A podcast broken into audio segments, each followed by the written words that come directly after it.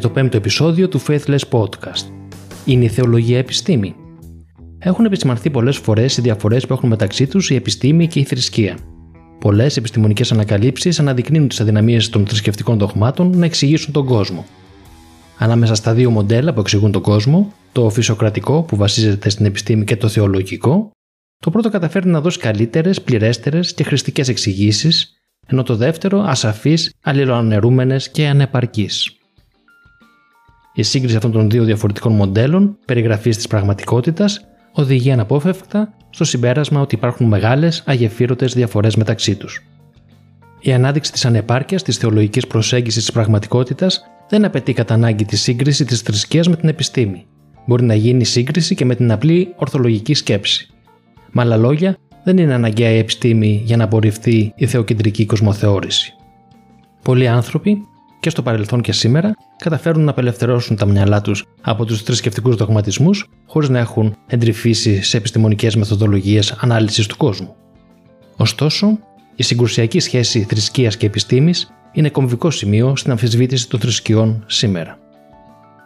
Με δεδομένη αυτή την εχθρική σχέση, το ερώτημα που μας απασχολεί στο σημερινό podcast είναι το τι ακριβώς συμβαίνει στις σχολές θεολογίας που υπάρχουν στα πανεπιστήμια της χώρας, υπάρχει επιστημονικό υπόβαθρο στις θρησκείες; Ή υπάρχουν αντιεπιστημονικά ή ψευδοεπιστημονικά πεδία που έχουν καταφέρει να εισχωρήσουν στην επιστημονική κοινότητα; Το σίγουρο είναι πως καλύπτουν μια πραγματική ανάγκη. Την κάλυψη των χιλιάδων θέσεων στη δευτεροβάθμια εκπαίδευση για το μάθημα προσιλητισμού των νέων στο κυρίαρχο θρησκευτικό δόγμα της χώρας, τα λεγόμενα θρησκευτικά, αλλά και τις ανάγκες της ελληνικής Ορθόδοξης Εκκλησίας για απολογητές και ιερείς.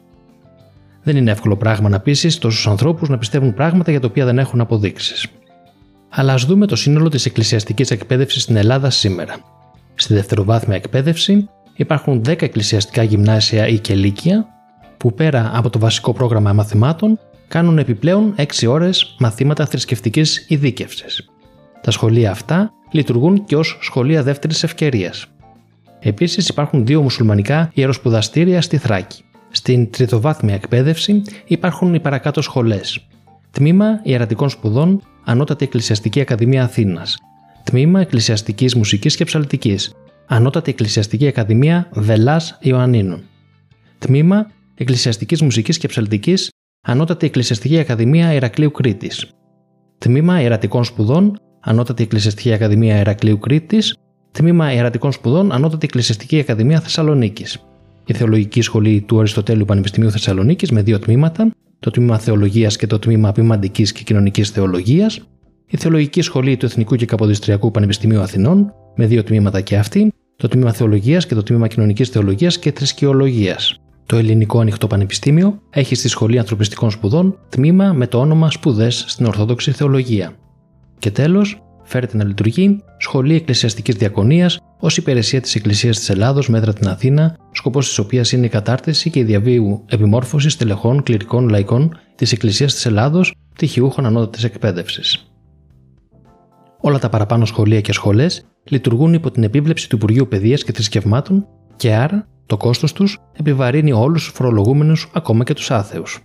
Η ύπαρξη αυτών των σχολείων και σχολών κάνει ακόμα πιο δύσκολο το αίτημα του διαχωρισμού κράτους και εκκλησίας, καθώς πέρα από την μισθοδοσία των ιερέων, αλλά και τις χρηματοδοτήσεις της Εκκλησίας που παρουσιάσαμε στα προηγούμενα δύο podcast από κρατικούς φορείς, υπάρχει και αυτή η σχέση στο επίπεδο της εκπαίδευσης. Σήμερα θα επικεντρωθούμε όμως μόνο στα πανεπιστημιακά τμήματα θεολογίας. Μια ματιά στα προγράμματα σπουδών τους δείχνει την ξεκάθαρη κυριαρχία του Ορθόδοξου Χριστιανικού δόγματος. Δεν γίνεται καμία προσπάθεια να τηρηθεί η οποιαδήποτε ισότητα και ακαδημαϊκή ουδετερότητα απέναντι στα άλλα θρησκευτικά δόγματα, αλλά και στην άρνησή τους. Ακόμα και στις γενικές περιγραφές των σχολών και των τμήματων, στις σελίδες τους στο ίντερνετ, δεν κρύβεται ο προσανατολισμός τους.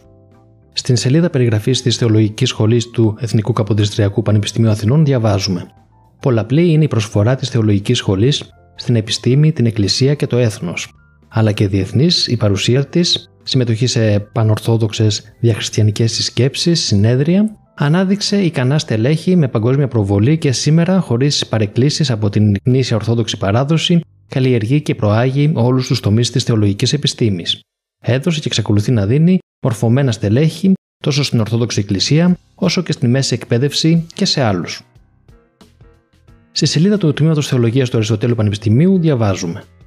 Βασικός του στόχος είναι να προετοιμάσει πρώτο τους μελλοντικούς θεολόγους εκπαιδευτικούς που θα στελεχώσουν τη δευτεροβάθμια εκπαίδευση, δεύτερο, θεολογικά καταρτισμένους κληρικούς που θα στελεχώσουν την Εκκλησία, τρίτο, στελέχη για διάφορους πολιτιστικούς, εκκλησιαστικούς και κοινωνικούς οργανισμούς, τέταρτον, τους μελλοντικούς επιστήμονες που θα ασχοληθούν με τη μελέτη αφενός της χριστιανικής θεολογίας, με ιδιαίτερη έμφαση στην ορθόδοξη θεολογία και παράδοση, και αφετέρου της θρησκείας και τις σχέσεις της με την κοινωνία και τον πολιτισμό. Αλλά ας αφήσουμε για λίγο τα ελληνικά πανεπιστήμια και ας δούμε το ζήτημα της ύπαρξης του επιστημονικού πεδίου της θεολογίας γενικά. Το πρώτο ερώτημα που θα μας απασχολήσει είναι γιατί είναι αναγκαίο ένα διακριτό επιστημονικό πεδίο για τη μελέτη του φαινομένου της θρησκείας και της πίστης σε Θεούς. Το φαινόμενο της θρησκευτικής πίστης αποτελεί ήδη αντικείμενο μελέτης πολλών επιστημών όπως η ψυχολογία, η κοινωνική ψυχολογία, η κοινωνιολογία και η κοινωνική ανθρωπολογία. Οι επιστήμες αυτές έχουν μελετήσει το θρησκευτικό φαινόμενο και έχουν εξάγει ενδιαφέροντα συμπεράσματα που χρησιμοποιούμε και στα βίντεο του Faithless Labs. Τα βιβλικά κείμενα μπορεί να μελετηθούν από τα τμήματα φιλολογίας.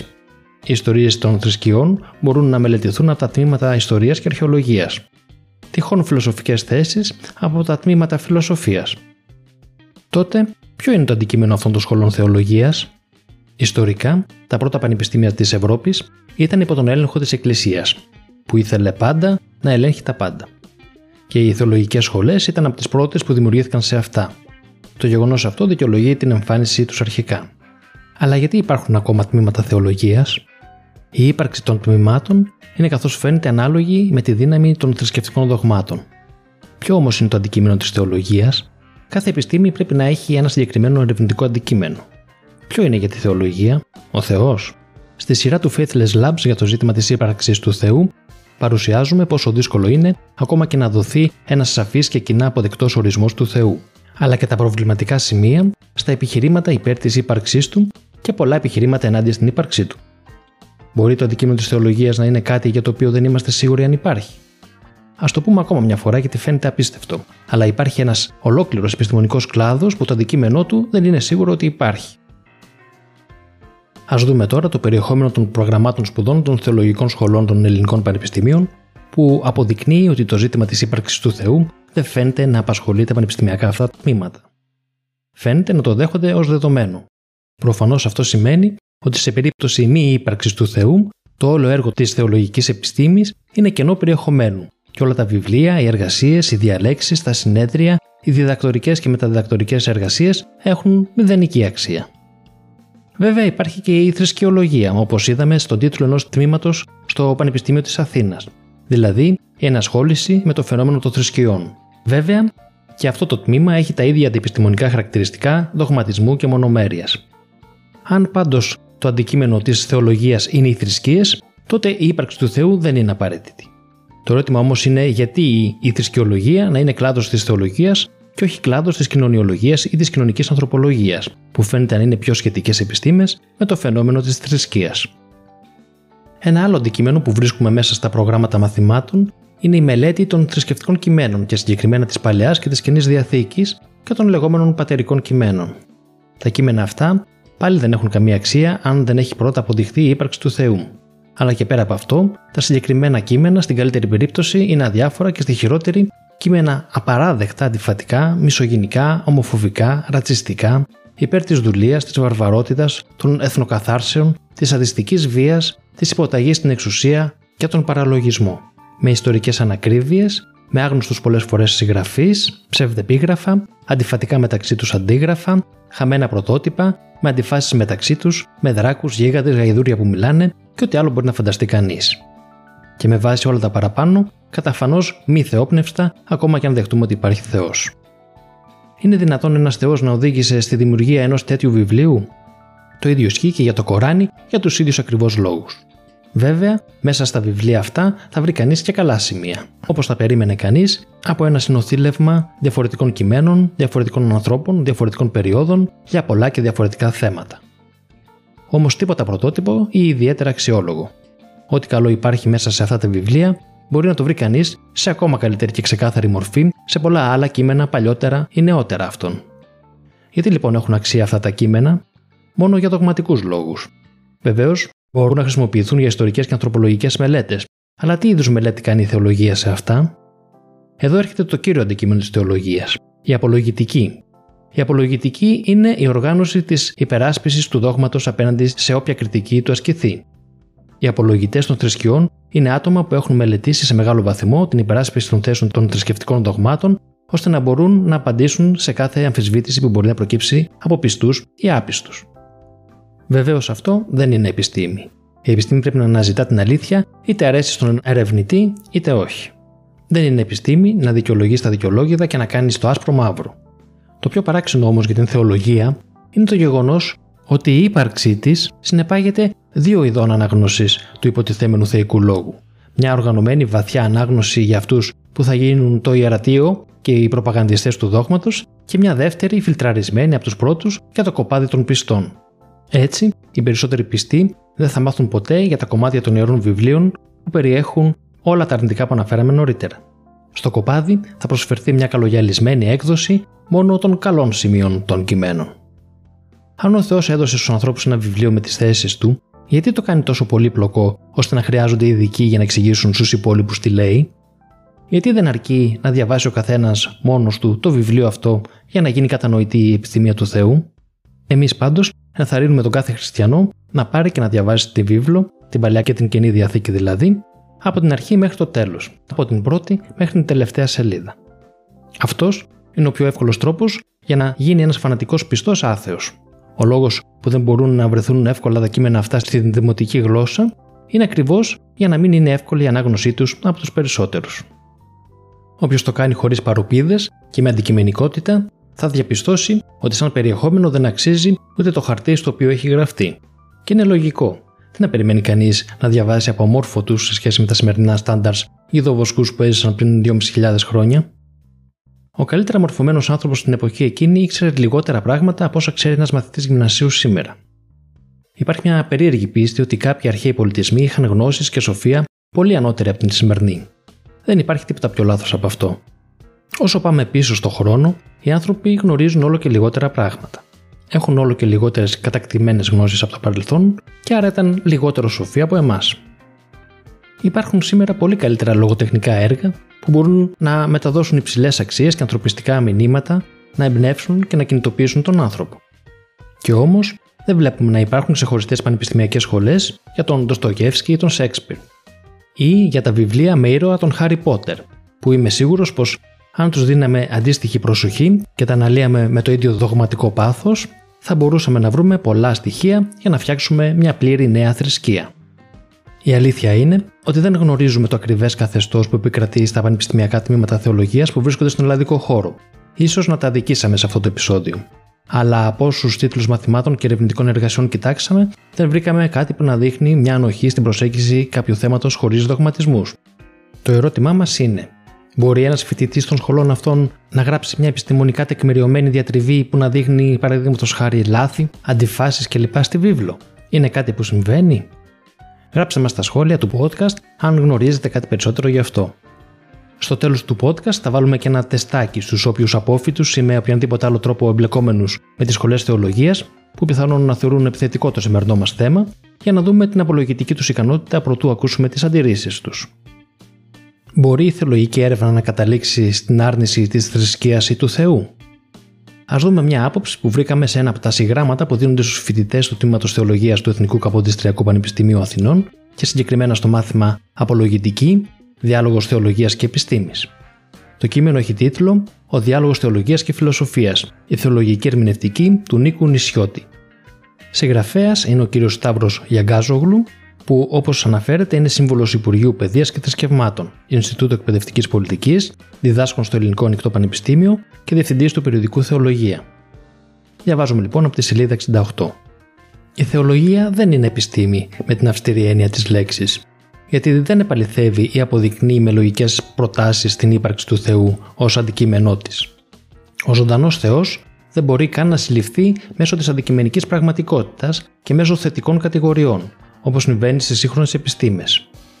Και λίγο πιο κάτω, η θεολογία είναι επιστήμη στο προπαρασκευαστικό της στάδιο, εφόσον εμπεριέχει μια σειρά από θεολογικές επιστήμες, όπως η κριτική του κειμένου, η σπουδή του ιστορικού περιβάλλοντος, η εξέλιξη της λατρείας, η ιστορία και η ανάπτυξη των δογμάτων, η ανάγκη της συστηματικής έκθεσης ή ερμηνεία των αρχών και των προποθέσεων της πίστης κλπ.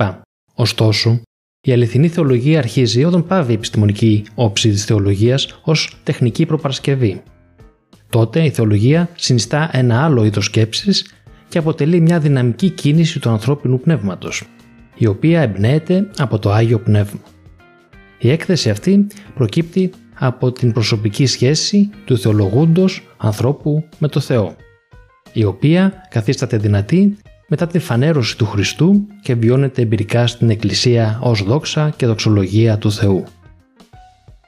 Το απόσπασμα αυτό περιγράφει ακριβώς αυτό που προσπαθούμε να πούμε στο σημερινό μας podcast και σχεδόν με τις ίδιες λέξεις που χρησιμοποιούμε και εμείς. Η θεολογία δεν είναι επιστήμη με την αυστηρή έννοια της λέξης, πέρα από τις επιμέρους χρήσεις επιστημονικών μεθόδων για διερεύνηση δευτερευόντων ζητημάτων. Δεν μπορεί, δεν θέλει ή δεν προσπαθεί να αποδείξει την ύπαρξη του Θεού, την οποία θεωρεί δεδομένη εκ των προτέρων. Θέτει δε ξεκάθαρα, ως προαπαιτούμενο για κάποιον να είναι θεολόγος, τον εγκλωβισμό της σκέψης του στο δόγμα που δημιουργήθηκε πριν 2.000 χρόνια με αφορμή τη ζωή ενός Εβραίου περιπλανόμενου ιεροκήρυκα του Γεσουά, γνωστό με το ελληνοποιημένο όνομα Ιησούς, που ισχυριζόταν ότι είναι ο βασιλιάς των Ιουδαίων. Είμαστε σίγουροι πως, όπως και στην Ελλάδα, έτσι και σε πολλές άλλες χώρες όπως το Ιράν, το Πακιστάν, το Αφγανιστάν κτλ., το δημόσιο εκπαιδευτικό σύστημα σε θέματα συναφή με την θρησκευτικότητα κυριαρχείται και ελέγχεται απόλυτα από τα κυρίαρχα θρησκευτικά δόγματα των χωρών αυτών. Νομίζω όμως ότι θα αδικούσαμε τη θεολογία αν δεν αναφέρουμε τη μεγάλη συνεισφορά συγκεκριμένων ερευνητών στην αθεϊστική σκέψη. Σε χώρες που υπάρχει μεγαλύτερη ακαδημαϊκή ελευθερία, έχουν υπάρξει πολλοί μελετητές της βίβλου που έχουν κάνει αντικειμενικές έρευνες και έχουν αναδείξει πολλές από τις αρνητικές πτυχές των θρησκειών, τις αντιφάσεις των γραφών και άλλες μαύρες σελίδες στην ιστορία των θρησκειών. Οι έρευνέ τους έχουν δώσει πολλά επιχειρήματα και γνώσεις χρήσιμες στην αθεϊστική κοινότητα. Αλλά αυτό που συμβαίνει στα ελληνικά πανεπιστήμια είναι κάτι που προσβάλλει την επιστήμη και ακυρώνει την ουσία της. Αν θέλουμε μια επιστημονική κοινότητα και το επιστημονικό έργο που παράγει να μην αποτελεί προσβολή για την έννοια της επιστήμης, θα πρέπει τα πανεπιστήμια να είναι ανεξάρτητα από κέντρα εξουσίας και δόγματα. Και αυτό δεν αφορά μόνο τις θεολογικές και αιρετικέ σχολές. Οι θρησκείες προσπαθούν συχνά να διεμβολήσουν την επιστημονική γνώση γιατί πάντα την βλέπουν εχθρικά. Όπως όταν ο Μητροπολίτης Πυραιός διαφωνούσε να διεξαχθεί το 2012 ένα πείραμα στο ΣΕΡ για την πειραματική επιβεβαίωση της ύπαρξης του μποζονίου του Higgs. Επειδή οι επιστήμονες συνήθιζαν να το ονομάζουν το σωματίδιο του Θεού προκειμένου απλά να δείξουν τη σημαντικότητά του. Δεν ξέρουμε αν διάβασαν ποτέ οι επιστήμονες του Διάσημου Ερευνητικού Κέντρου την ανακοίνωση με τις αντιρρήσεις του Μητροπολίτη αλλά αν ναι, θα ήταν σίγουρα για αυτούς ένα εύθυμο διάλειμμα από τη σημαντική δουλειά τους. Και κλείνουμε το σημερινό μας podcast με το τεστ που υποσχεθήκαμε στους απολογητές της Ορθοδοξίας. Αποδείξτε ότι ο Θεός δεν θέλει να σκοτώνουμε τα παιδιά που βρίζουν τους γονείς τους με βάση το απόσπασμα από το Λεβιτικών κεφάλαιο 20, εδάφιο 9. Άνθρωπος άνθρωπος, όσα αν κακός υπεί, τον πατέρα αυτού ή τη μητέρα αυτού, θανάτο θανατούσθο πατέρα αυτού ή μητέρα αυτού κακός είπεν, ένοχος έστε. Που μεταφρασμένος στην νεοελληνική λέει άνθρωπος ο οποίος θα κακολογήσει τον πατέρα του ή τη μητέρα του να τιμωρηθεί με θάνατο. Εκακολόγησε ένας ιό τον πατέρα του ή τη μητέρα του, είναι ένοχος θανάτου. Πρέπει λοιπόν οι χριστιανοί να σκοτώνουν τα παιδιά τους αν αυτά τους βρίσουν. Περιμένουμε τις απαντήσεις σας.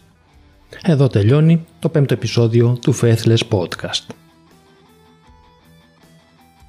Μπορείτε να κάνετε εγγραφή στο κανάλι του Faithless Labs στο YouTube, να μας βρείτε στα social media και στο site μας faithlesslabs.gr. Μπορείτε να επικοινωνήσετε μαζί μας για προτάσεις, ιδέες, παρατηρήσεις και ό,τι άλλο στο email info.faithlesslabs.gr.